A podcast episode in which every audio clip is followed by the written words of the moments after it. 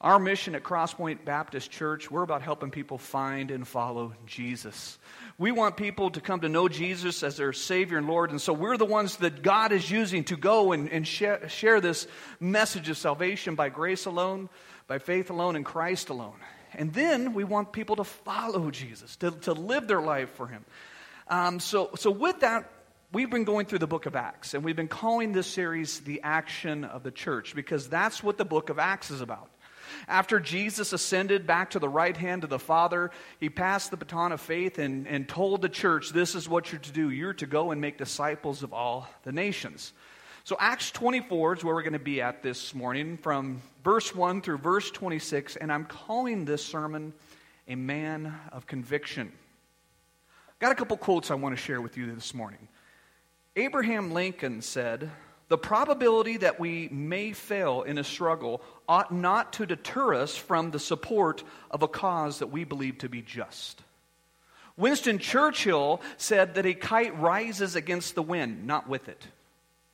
A man by the name of Lester Roloff said, I don't live by preference, I live by conviction. And lastly, uh, Charles Spurgeon, maybe one of the, the greatest preachers of the modern era, says, None knows the pangs of conviction but those who have endured them. This is who we we see in the Apostle Paul and how he's living his life for, for the kingdom of God. And so today we're going to be in Acts 24. But let me bring you up to speed of what, what has happened so far in the book of Acts. Paul has, uh, has was, in, was left, started his missionary journeys in Antioch, and he has just completed his third mission trip. He's back in Jerusalem, and this will be the last time that he sees the city of Jerusalem alive. He, he had gone into the temple and he was going to, to worship God and also to, to bring um, so an offering. And then there was these guys who were telling lies about him, all these false things they were preaching about, telling about the Apostle Paul. Well, one of the lies they were saying is that Paul brought a Gentile into the temple. That's a big, big no no.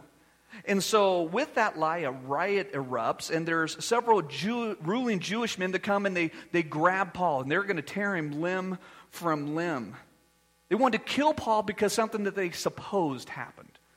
And before they have a chance to murder Paul, there's a guy, uh, Luke refers to him as the, the tribune of the cohort. This is the guy that's in charge of Jerusalem at this time. He, he's there to make sure a riot doesn't break out. Okay, Rome is very, very concerned about a riot. And anybody that tries to start a riot, they're going to treat it very harshly. Well, this man is a man by the name of Claudius Lysias. He comes and he grabs Paul before he can be killed. And then he's dragging Paul away. Maybe you remember this. I, I, said, they're like hauling him like a piece of furniture. And Paul says, Hey, can I address my, the crowd for a second? And they say, Sure. And so Paul addresses these guys who are just about to kill him. And he says, Hey, you know, there's this day that I was on the road to Damascus. And suddenly there was a bright light, so bright it knocked me to the ground. And then there was this voice from heaven that said, Saul, Saul, why are you persecuting me? Then I said, Who are you, Lord? And he said, I am Jesus whom you are persecuting. Do you remember that? That was a powerful testimony. The, the day that Jesus changed the life of a man named Saul. Well, Paul is sharing this with the Sanhedrin, these ruling Jewish men, and they're listening very contently on every word he says until he says one word. He says that, that God has sent me directly to the Gentiles. And when Paul said that, these men lost their minds. Okay, because they believed that the only reason that God created Gentiles was to fan the, the flames of hell. These ruling Jews, they believed the only reason the God of the universe made Gentile people was to burn in hell. And so when Paul said that Gentiles have equal access to God through what Jesus Christ did on the cross, these guys lost their minds even more, if that's even possible. And so then Claudius Lysias has to grab Paul again while the getting's good because they're going to kill him a second time. And so he's trying to figure out what's going on with this Paul guy. And so he takes him to the Antonia fortress. He's going to whip a confession out of him. If whipping or a flogging involves a small wooden dowel about yay long, and then there's nine pieces of leather that come off it, and each end of the leather is either bone or glass, most likely metal. I picture like fishing hooks And they would use that to remove the flesh from the individual's body. Well, Paul lets the guy know with the whip, hey, I'm a Roman citizen. Well, you can't whip a Roman citizen, it's illegal. And so Paul saves himself from that. But then he stands in front of the Sanhedrin again for trial number two. And very quickly, another riot er, erupts. Paul's two for two with starting a riot with these guys. He's really good at getting under their skin. And then he's put back in jail, and then his nephew shows up on scene. The Apostle Paul has a nephew. Read it in the chapter before. And the nephew says, Hey, there's 40 guys that have made an oath they're neither going to eat nor drink until they have killed the Apostle Paul. And so that boy is then taken to Claudius Lysias and shares that news with him. And so Claudius Lysias gets 470 Roman soldiers. There's going to guard the, the Apostle Paul and get him to Caesarea. It's in Caesarea they see is gonna, going to stand before the Roman procurator of Judea. Well, if you've been going to church for a, for a while, you hear procurator or governor, you probably think of Pontius Pilate. Because Pontius Pilate was the procurator, the governor of Judea during the time of Jesus. Well, Pilate's gone. And Felix is the guy that's running the show now. And so this is the guy that, Pilate, that excuse me, Paul is standing in front of. He's in Caesarea. He's in this huge outdoor amphitheater that looks at the, the Mediterranean Sea. And on the other side, there's other, uh, on the stage, the prosecution has, has their witnesses. They also have a prosecution attorney that's going to make accusations against Paul and all he's been doing. With that, let's read Acts 24, verse 1. It says, After five days, the high priest Ananias came down with some elders and a spokesman, one Tertullus, and they laid before the governor their case against Paul. And when he had been summoned, Tertullus began to, uh, to accuse him, saying, Since through you we've enjoyed much peace, and since by your forethought, most excellent Felix, reforms have been made for this nation in every way and everywhere we accept this with all gratitude. But do not, but to detain you no further, I beg in your kindness to hear us briefly. For we have found this man a plague, one who stirs up riots among the Jews throughout the world, is a ringleader of a set of Nazarenes. So this man, Tertullus, this prosecution attorney, has called Paul a plague. He called him a disease. He said that Paul is a ringleader of a, set of Nazarenes. That, that, that term there, Nazarenes, this is the first and only time it appears in our New Testament. And if you remember earlier, it was when in Antioch that, that the, the believers were first called Christians. To call somebody a Christian, you're saying, oh, you think you're a follower of that Christ. You think you're a bunch of little Christs running around. Well, now they're being called Nazarenes. Nazarene's a derogatory term, too. Jesus was from Nazareth. And Nazareth was a, a nothing of a little postage stamp of a town. So to call somebody a Nazarene, you're calling them a hillbilly. You're calling them a redneck. And so now they're saying these Christians are a bunch of, of uh, lowlifes. They're saying you're a follower of that guy from Nazareth that nobody likes. Tertullus goes on, look in verse 6. Wrong one. Here, verse 6. He then tried to profane the temple, but we seized him. By examining yourself, you'll be able to find out from him about everything which we accuse him of. The Jews also joined in the charges, affirming that these things were so. Let me address an issue in case you're reading from a, a different version. I'm reading from the English Standard Version. Okay? And so maybe you're reading from a different version, and it appears to, to you maybe I skipped over verse 7. I didn't skip over verse 7. The translators of the English Standard Version did. You see, we need to recognize when, when this Bible was translated, what was happening, the translators of the ESV, they got as many manuscripts as they could. There's thousands and thousands of manuscripts, and they're, they're translating from the Greek manuscripts. Well, Verse 7 doesn't appear in the oldest known manuscript, so it's believed it's a scribal insert. Okay? What's a scribal insert? Let, let me, this is going to be some interaction. You're going to get to participate in this. If you write in your Bible, raise your hand. Raise them high so people can see. It's okay. Nothing wrong with writing your Bible. Now look around. Look at the people. See how we write in our Bibles? That's okay. Now picture your, that your Bible is your handwriting. And then you have a little margin on the side. Maybe you said something about that verse that really grabbed your attention. Well, and then some, you leave your Bible, and somebody comes behind you, and they're going to copy from your Bible. And so they're reading this, they're like, well, that's the same handwriting. Is that the verse? Is that not the verse? What's going on here? Well, somewhere along the way, somebody included verse 7. So when the translators of the ESV came and verse 7 wasn't the oldest known manuscript, well, they say, well, that must be a scribal insert. It's not that verse 7 is wrong, it's that Luke didn't write it. And we, try, we want to study only what Luke wrote. So that's why verse 7 is not in the ESV. And there's a couple other modern translations also. So don't throw your baby out with the bathwater. It just means that's most likely a scribal insert. So here the trial begins. And there's this prosecuting attorney, the guy by the name of Tertullius. And he's obviously a Hellenistic Jew because he has a Roman name, but Tertullius is a, is a lawyer for the Sanhedrin. And he's there to represent their case to Antonio Felix. And Tertullus is laying it on thick. He's bringing a heavy charge, but he's also really sucking up to Governor Felix. Let me paraphrase in Pastor John's translation what he said.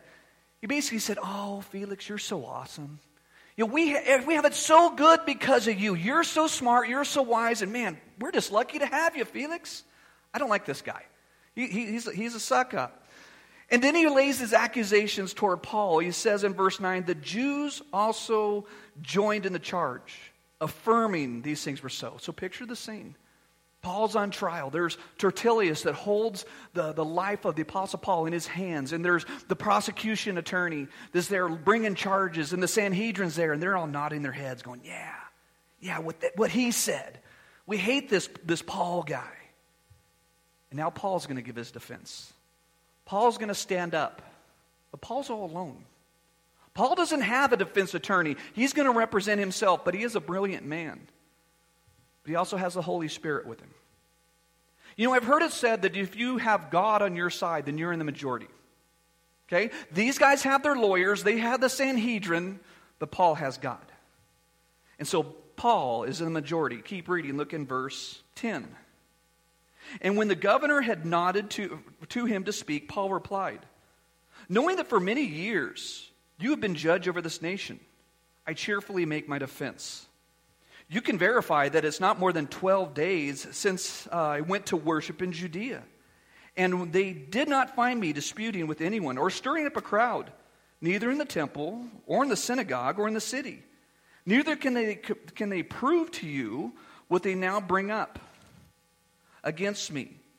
But this I confess to you that according to the way, hear that the way, that's what they called Christians, according to the way which is a sect, I worship God, of our fathers, believing everything laid down by the law and the prophets. So Paul's defense is really crystal clear, and it's very simple. He says, I didn't stir up any trouble. He says, I didn't start a riot. He's saying, all this happened 12 days ago. There's other eyewitnesses. We can go and get them. I didn't do any of these things that they're saying against me.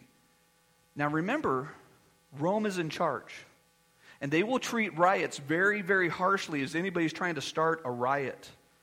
And Paul says, But I confess to you that according to the way, again, that's Christianity. Because maybe you remember John chapter 14, where Jesus says, I am the way, I am the truth, and I am the life. And no one comes to the Father but by me. But then Paul says, I worship the God of our fathers, believing everything laid down by the law and written in the prophets. Let me ask you a question. As you sit here today and you hear this message, can you say that? Do you believe the things written in the Old Testaments, the law, and the prophets? Do you believe, believe this, the story of creation written in Genesis chapters 1 and 2? Do you believe how sin entered the world in Genesis chapter 3? Do you believe the story of Moses and the, and the let my people go and the 10 plagues uh, uh, uh in Egypt? Do you believe that? Do you believe the parting of the Red Sea? Do you, do you believe the story of Jonah and, the, and he, how he's swallowed by the great fish? I ask that because all the time there's people say, Well, I believe in the Bible, I just don't believe in all that supernatural stuff. Well, if that's you, then you don't believe the Bible. Okay? Uh, it's either you believe it or you don't. The Bible is not a buffet where you can come through and pick and choose what you want to believe and what you don't want to believe. Most people treat the Bible like a buffet. Oh, fried chicken? Yes. Can I have dark meat only, please? Mashed potatoes? Yes. A lot of mashed potatoes, lots of gravy. Would you like some pie? Two pieces. You want to eat vegetables? No, I don't want that vegetable stuff. That's way too healthy. The Bible is more like eating in my grandma's house. If you ever went to my grandma's house, there's some good stuff that's going to be put on your plate. There's going to be some stuff that's not so good. And guess what? You're going to eat every bite of it. And I don't care if you like it or not. You're going to eat it all. You're going to be a clean plater. That's what my grandma called me. Why? Because it's for your good. Well, Paul says, you know what? I've read the whole Bible, cover to cover, forwards and backwards. I've studied every word, and I believe the whole thing. And you know, there's people today that say, well, I hold to the New Testament, but I don't believe in the Old Testament. Well, then you're not a Christian. What are you going to do with all the times where Jesus quotes the Old Testament? What are you going to do in the New Testament where Moses and Elijah show up on the scene? They represent the Old Testament. Moses is the law, Elijah is the prophets. Well, Paul says, I believe it. I believe it all.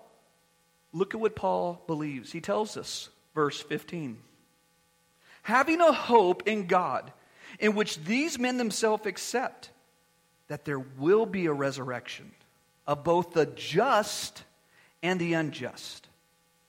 We spoke about this last week, but Paul is standing before the Sanhedrin. And the Sanhedrin is made up of two groups of men the Pharisees and the Sadducees. And the Pharisees, they're guys that believe in angels, they believe in spirits, they, they, they believe in miracles. They believe in a resurrection. They hold to all of what we call the Old Testament. But the Sadducees, the Sadducees, they don't believe in a resurrection. They don't believe in miracles. They don't believe in spirits or angels. They don't believe in all the Old Testament. They only believe in the first five books of the Bible. And so there's a difference in theology here that Paul is capitalizing on. Do you remember back at his first trial with these men? He capitalized on this difference in what they believe. Well, he does it again because, well, it worked the first time. And Paul says, I believe in a resurrection of dead. That's what Paul's saying. Paul is saying there's going to be a resurrection for the just and the unjust. Paul is letting us know everybody, everybody's going to come back in one way or another. Here's a spoiler alert in case you don't know. Not both ways are good. One way is good, and I always say good, I mean it's very, very good, and the other way is bad. Very, very bad. Continue, verse 16. So I always take pains to have a clear conscience towards both God and man. Now, after several years, I came to bring alms to my nation and to present an offering. And while I was doing this, they found me purified in the temple without any crowd or tumult. But some Jews from Asia, that's important, some Jews from Asia, they ought to be here before you to make an accusation. Should they have anything against me? Or else let these men themselves say what wrongdoing they found when I was stood before the council. Other than this one thing that I cried out while I was standing among them, it's with respect to the resurrection of the dead that I'm on trial before you this day. But Felix, having a rather accurate knowledge of the way put them off, saying, When Lysias the tribune comes down, I will decide your case. What Paul just said, he says, When I came to Jerusalem, I went to the temple and I was worshiping God, I brought an offering. He says, It's during that time that these guys came and they said I broke the law. Do you remember the original accusation against the Apostle Paul? There were some Jews that supposed that he brought a Gentile into the temple. Remember Trophimus, the Ephesian? They're, they suppose that he brought him into the temple. Big, big no no to bring a Gentile into the inner temple. And with that lie that was told about Paul, that's how the riots start. It was Jews from Asia that made the first charge against Paul. Well, according to Roman law, whoever brings the initial charge, they have to come to court. And if an accuser is, is charged a crime, if the original accusers are not there, then they can be found in contempt of court. And they are to be hunted down and they are to be subpoenaed and brought before on trial. It is really, really bad to make an accusation against somebody and then not show up for court. And Paul knows Roman law. And so he mentions this in the trial.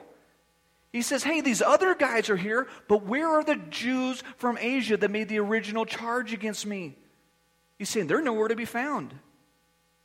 But then Paul tells us something.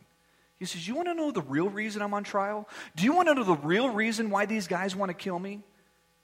Because I preach about the resurrection of the dead. Paul says, I'm on trial because I tell people there's life after death. And he says, I'm on trial because I say everybody's going to experience life after death. And again, some really, really good and some really, really bad. So these guys hate Paul because he's preaching about an afterlife and what it takes to get there. Do you know people have that same reaction to preaching today? Because you tell somebody about heaven, they're like, oh, tell me more. Tell me more about heaven. This is so great. Tell me all about what heaven's like. It's amazing. Preach about hell. People are like, whoa, hey, I, I don't like this message. And you tell people, hey, the only way to heaven is through the God man that you killed. And if you don't accept his grace by faith, then you're going to go to hell for all eternity. You preach that message, and people are like, kill the messenger. They don't want to hear it. You know, that's exactly what happened to the Apostle Paul. That's exactly what's going to happen to you. Should you choose to share that message, that's what happens to us. It's all about death and, and the life after and what it takes to get to the other side. But Luke gives us a little insight about Governor Felix here. This is Antonio Felix. He's the, the person that has a greater understanding, a greater knowledge, a more accurate, accurate knowledge of the way. So Felix is a guy that understands Christianity. Now remember, Felix succeeded Pontius Pilate. Pontius Pilate's the guy that, that sent Jesus to the cross. I'm sure when they were, they were, hey, give me your debrief. Tell me about your job and everything that I have to do. I'm sure Pontius Pilate said, well, there was this guy named Jesus. And that he said he was God come in the flesh. And so I had him whipped, and eventually we sent him to a cross, and we nailed him to a, to a crucifix. And he hung on that, that cross for six hours. And just before he died, he, he said some things, but one thing he said was, It is finished. And he died. And my professional executor took a spear and ran it up through his side, piercing his, his heart, and water came out. My, my guy that kills people for a living, he said he was dead. And so then we took him off that cross and he was buried in a tomb, and I had the, the, the door sealed, and I put a hundred soldiers because there were these guys that said they were, that he was going to come back for the dead. So I, I put some guards there. But you know what? He did come back from the dead. It, he, he was seen by 500 at one time. And then he, right before he went back into heaven, at least that's what his followers are saying, he, t- he told them to go into the world and to make disciples. He says, and now there's lots of people that are, that are running around the Middle East, and there's all these Christians. So do you think Felix was briefed on the case of what happened with Jesus? I, I, and everything that happened afterwards, I think he had more accurate knowledge of the way. Keep reading verse 23. When he gave orders to the centurion that he should be kept in custody, he's talking about Paul, but to have liberty, that none of his friends should be prevented from attending to his needs. After some day, Felix came with his wife Drusilla, who was Jewish, and he sent for Paul and he heard him speak about the faith in Christ Jesus. So he's having Paul give his own little personal Bible study. How would you like to attend that Bible study? Hear from the Apostle Paul firsthand about Christ Jesus? Well, that's what Felix and his wife Drusilla were, were doing. Drusilla, she is the youngest daughter of King Herod Agrippa I. And we've already talked a lot about the Herods throughout this series in the, in the book of Acts. The Herods are all over the place. And, and uh, this family was a mess. And I've said this earlier, I'm going to say it again. This family was Jerry Springer before Jerry Springer was Jerry Springer. Okay, they were wicked. In fact, really, Jerry Springer is too tame by, by this family's mo- uh, motto. They're more like what we see in reality TV today. So when I say they're a mess, I'm sugarcoating it, okay? Well, Drusilla, again, she's the youngest daughter of King Herod Agrippa I. That means her grandfather is the guy that killed the babies in Jerusalem. Remember when the wise men came and said, Hey, we came to worship the baby king? We heard he's going to be in Bethlehem, that he had all the male babies, two or three or under, murdered. That's her grandpa. And then her great uncle is the guy that had his stepdaughter do a dance for him, and then she requested the head of John the Baptist, so he had John the Baptist head, um, beheaded. So again, if to say this family's a mess, that's again sugarcoating it. And so Felix and Drusilla, they're, they're very curious about this Apostle Paul, because after all, they would have known.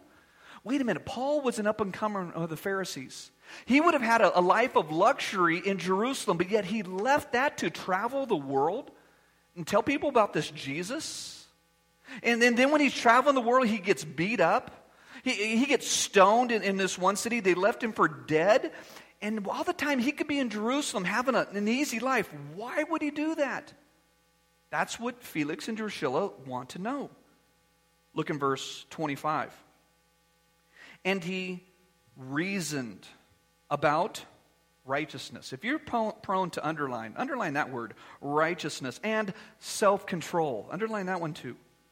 And the coming judgment. There's the three things. Underline those three things. Felix was alarmed and said, Go away for the present. When I get an opportunity, I will summon you. At the same time, he hoped that money would be given him by Paul. So he sent for him often and conversed with him. So here's Paul, and he's, he's preaching to, to Felix. And Drusilla is that very, very dark, wicked family. That is who is hearing this message. And Paul is preaching about righteousness, self control, and coming judgment. Just guess for yourself. Do you think that was received favorably or unfavorably? I bet you're right. And the Bible says that Felix was alarmed. If you look at this verb in, in the Greek, maybe more accurate translation should be shaking. He was hearing Paul preach about righteousness, self control, and coming judgment, and he is literally shaking in his boots. And so Felix didn't really like this message. Felix didn't like this message that Paul was preaching. He said, You know, go away, and when I have more time, I'll, I'll bring you back again. I don't know if you've ever experienced this, but if you share the gospel with an unbeliever, there's a lot of times, I'll say the majority of times, they have the same reaction. People don't like to be told, you're a sinner.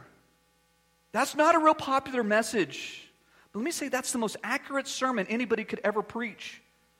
You're a sinner, and you need to be saved from your sins. And here's what's worse you can't save yourself.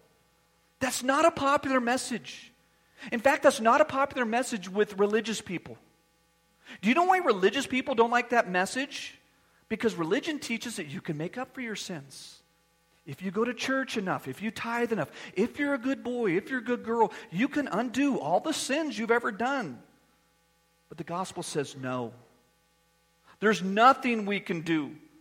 The Bible says that the greatest thing we can do, the most righteous thing we can do, it's a filthy rag in the eyes of God. How many filthy rags do I have to bring God to make up for my past sin? The truth is, I can't. I need God's grace. Do you remember John chapter 8? In John chapter 8, there is a woman that is caught in adultery, and the Bible says, in the very act.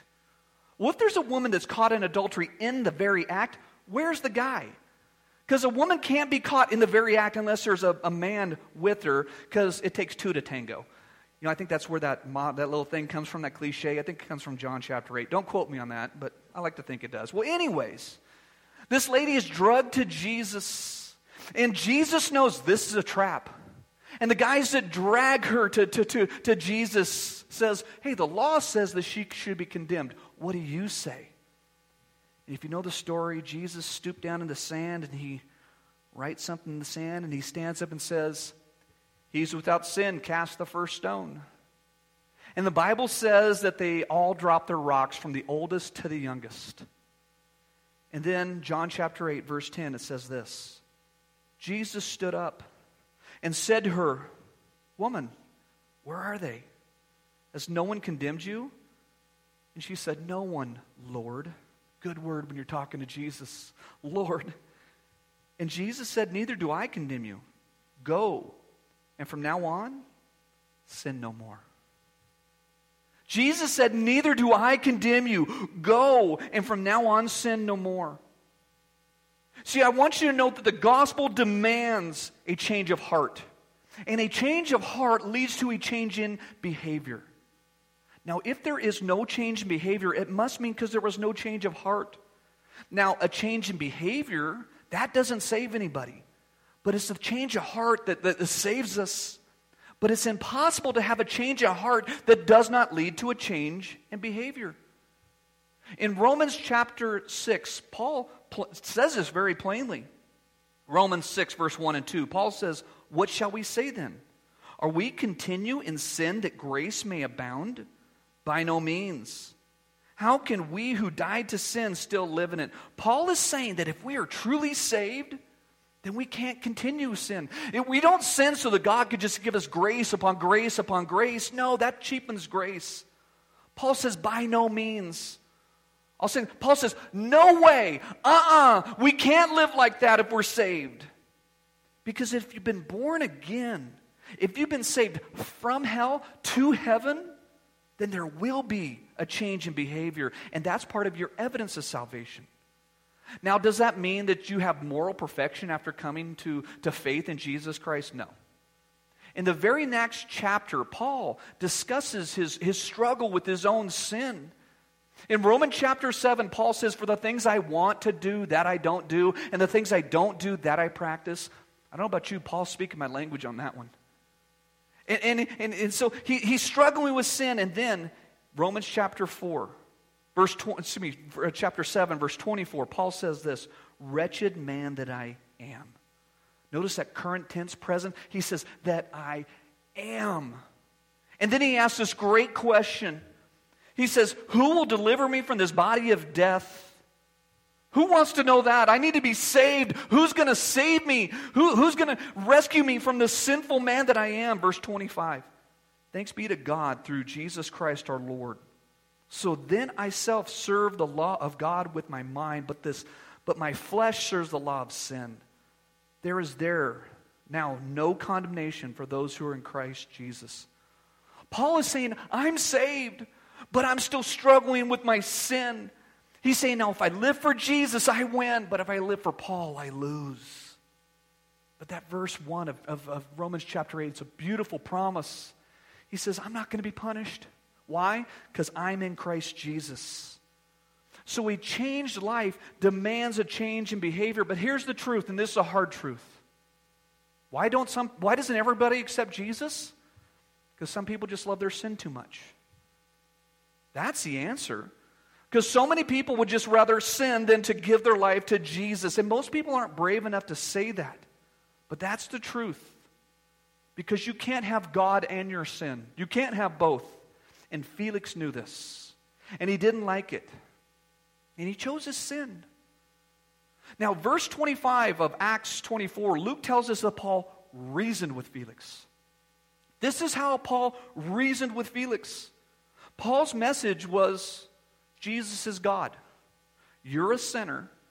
And Jesus, God in the flesh, he came and he died for sinners. Repent and place your faith in Jesus and Jesus alone. You do this and you will be saved. You know, the Bible says that believers are to give unbelievers a reason for the hope that's in us. That's what Paul's doing. Paul reasoned with him. He thought it through, he worked it through, and Paul opened his mouth. And he tells Felix why and what he believes. Now, the, this part of the story is really, it's funny when you look at it. Because who's in charge? Felix is in charge. Who's in chains? Paul's the one in chains. But yet, Felix is the one who is alarmed. Maybe your Bible says trembling. Why is that funny? Because Felix holds the life of the Apostle Paul in his hands, and yet he's the one that's shaking in his boots. D.L. Moody once said this. He said, If you throw a stone into a pack of dogs, the one that got hit is always the one that yelps. Felix is yelping. Why? Because Paul threw a stone and it hit Felix. Felix like, "Hey Paul, you know, tell me what you believe." And Paul's like, "I'm going to tell you how you can get right with God." And maybe Paul went through some of his theology where he says, If anyone's in Christ, behold, old things have passed away. Behold, old things are new. Luke tells us that Paul reasoned with him about righteousness and self control. What does self control mean? It means the ability to c- control yourself. It means exactly what you think it believes. It means the ability to restrain your passions. Now, we all have passions. Passions, in and of themselves, are not bad. But believers have the ability to put restrictions on our passions. We have a restrictor plate that we have on our passions.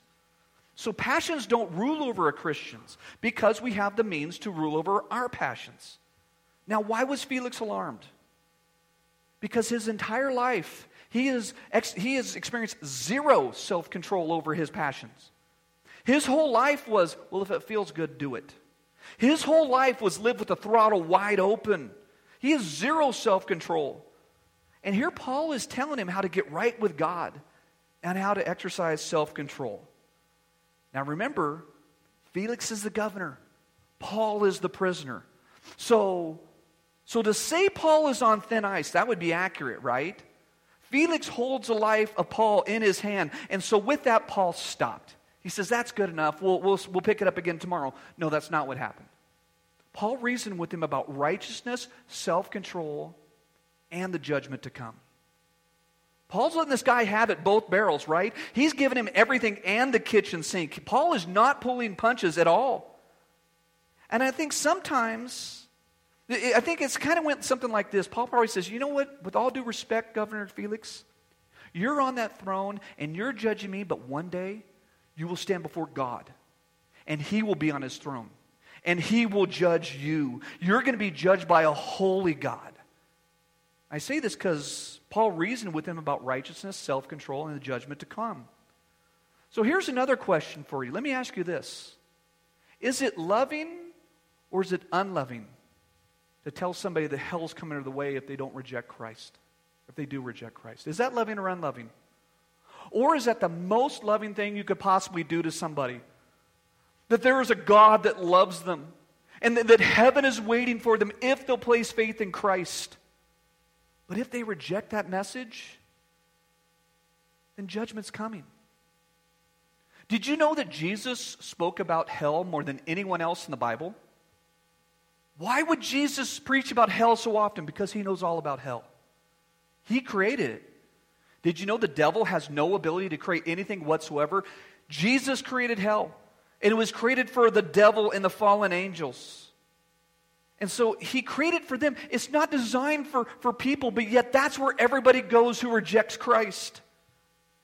Jesus knew the ramifications, and that's why he's the one that warned people of hell more than anyone else. So I ask you again is it loving or unloving to tell somebody about hell? I would argue that's the most loving thing you could do for anybody. Now, when we share about this, we need to share out of love. We need to share this out of love because we don't want anybody to go to hell. All the time people say, You can go to hell. Really? We shouldn't want anybody to go to hell. If you think like this, I think what you should do is study up on hell, learn about hell, what it's really like, and I think you will cry at somebody, the thought of somebody going there. Right now, and really, for the past several years, there's been a trend in most American churches to, to really not talk about the gospel, to not talk about sin, or really to redefine what sin is. They'll say all the time, you know, we know what? Times are different now. You know, the God of the Old Testament was so mean and judgmental, but he's changed. What, what he called sin, they don't call sin anymore, because after all, we've evolved. Maybe you're sitting there, you're thinking, man, we, we talk about that stuff in this church all the time. Well, we do, but guess what? We're in the minority. We're the ones that are out of step. We're the ones that are not up to date. We're the behind the times because most churches are not like us. Even in our own town, there's so many churches that are preaching all these other things other than the gospel. Everybody wants to think that our hometown is so sweet and innocent and nice and friendly, and to some extent it is. It really is. I don't want to be anywhere else. But every day we have people that are dying and going to hell. And all the same time, the Christians aren't telling the non Christians about Jesus. And if that's what's going on, then what are we doing? So, with that being said, I'm going to spend our last few minutes this morning talking about the gospel. And the word gospel, it means good news. It's the best news there ever was. But before the Bible gives us good news, it has to give us the bad news.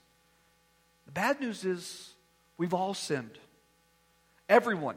You, me, the nice little lady that lives down the street that bakes cookies for the neighborhood kids, to the mass murderer. We're all sinners. Everybody but Jesus has sinned. And sometimes we don't like to think of ourselves as sinners because that is a term that we like to reserve for a murderer, or terrorist, or rapist, or somebody awful. But no, that, that term is actually an archery term. It means to miss the mark. And the mark that we're to aim for, the moral perfection of God. Be as good as God. And guess what? Every single one of us drew our bow back, and every single one of us let our arrow fly, and every single one of us missed. Some of us missed a lot, some of us missed a whole heck of a lot. That's me. Okay? We've all missed. But maybe you're thinking, well, I'm not a sinner. If you think like that, ask the person next to you, hey, am I a sinner? And if they know you, they'll say, yeah, you're a sinner. And, and, and what's even worse than that, the Bible says that the wage of sin is death. You know, when we work, we expect a wage, and what we earn is that wage for our work. Well, the Bible says what we earn for being a sinner is death. You know, you do the crime, you're going to do the time. Well, the Bible says that's what we get. And maybe you're thinking, well, isn't that kind of extreme, Pastor John? I've lied, I've had immoral thoughts, I have to die.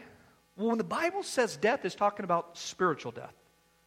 Physical death is, is where your soul is separated from your body. And when your body is buried, it's put in the ground and it eventually turns to dust or ash. So, physical death is a separation of our body and our, and our soul. But when the Bible says the wage of death, the wage of sin is death, it's talking about spiritual death. Not separation of our body and our soul, but of our soul and God. That there is separation between us and God because we are sinners. The Bible says that we are alienated from God. That's what the Bible says. The Bible says that there's enmity between us and God. Why? Because we have sinned. And He is a holy God. And because He's holy, He cannot tolerate sin, He cannot be around sin. And we are sinners. And the, the terrible news is that we will die because of our sin. And then to take it a step further, there's nothing we can do to save ourselves. But here's the good news God loves you. God really, really loves you.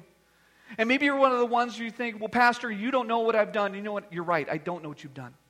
But I know what God has done. God sent his one and only Son to die in our place. God loves you so much that he sent Jesus Christ to take your place, to die for you. Remember, the wage of sin is death, so God sent his Son to die.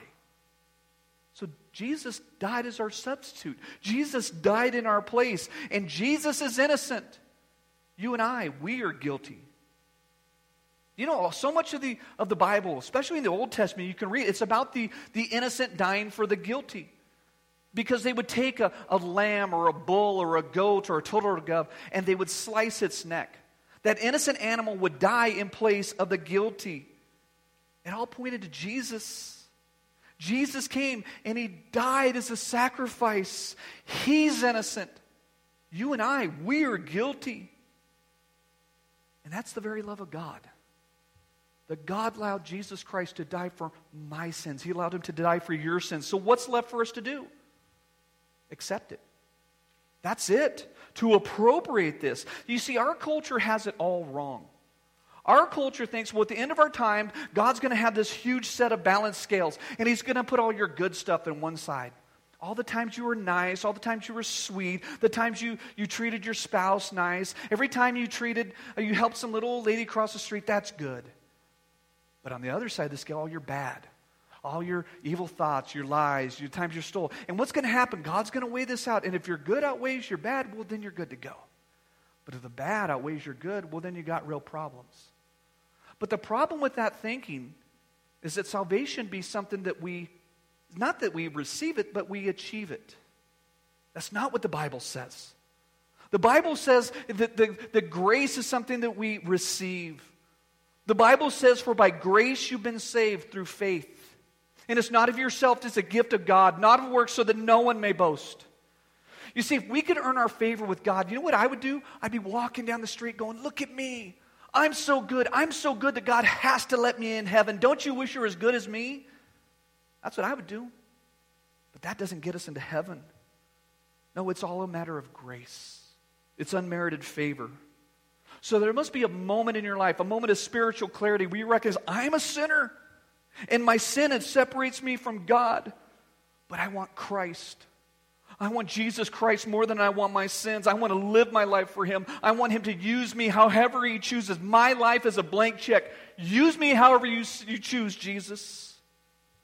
The Bible has this amazing promise, the greatest promise. It says, Whoever calls in the name of the Lord, they will be saved. It's not that you have to be a good person to be saved. In fact, it's sinners that get saved.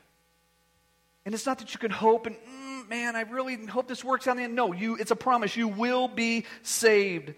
So I'm going to give you a chance to accept Jesus as your Savior. You know, Jesus said one day, He says, You're going to worship me in spirit and in truth. Well, the truth is, Jesus said, I am the way. I am the truth and I am the life. And no one comes to the Father but by me. And the truth is, you must give Jesus your life. He's God come in the flesh, but he does not, he does not force anybody to. We still have free will.